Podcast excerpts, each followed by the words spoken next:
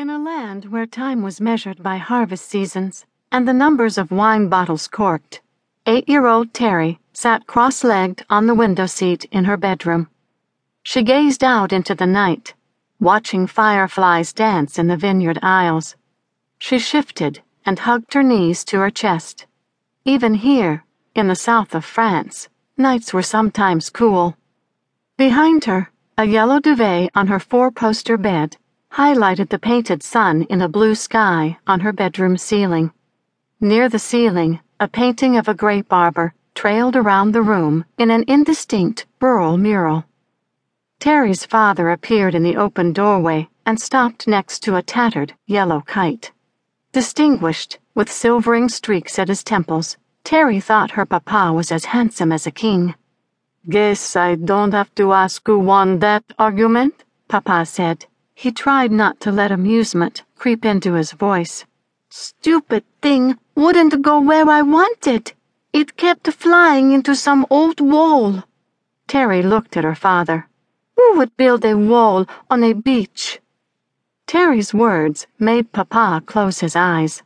He grabbed hold of one bedpost to steady himself. He pressed his other hand to his stomach. Terri saw her father's distress. Are you all right, Papa? I am fine, Papa sighed. He put a smile on his face. I think tonight is right for a new bedtime story, ma petite. Terri shivered and wriggled in anticipation. A new, new story? Her father nodded. It's time for you to hear this one. But are you sure you're ready? Terri ran to Papa and wrapped her arms around his waist. Tell me the story, please, please. Pretty please, with whipped cream and a cerise on top? Her father looked down at Terri's beautiful face. Her words tugged at his heart. He kissed the top of her head, then said, Into bed you go. Terri scrambled onto the bed and slipped her feet under the covers. She patted the pillow beside hers. Her father retrieved a rolled plastic sheet from the hallway and unfurled it against the wall.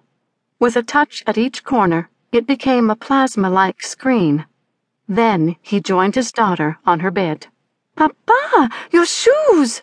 Terri scolded. Her father slipped off his shoes and crossed his legs on the duvet. He cleared his throat and began the story. Screen on. Many, many harvests ago. Terri watched as clouds darkened the sky on that screen. A trumpet's call rang out over a rolling, green landscape. As if in answer, a single shaft of sun speared through the clouds. Papa continued. A prince from the south fell in love with a princess from a neighboring French province to the north.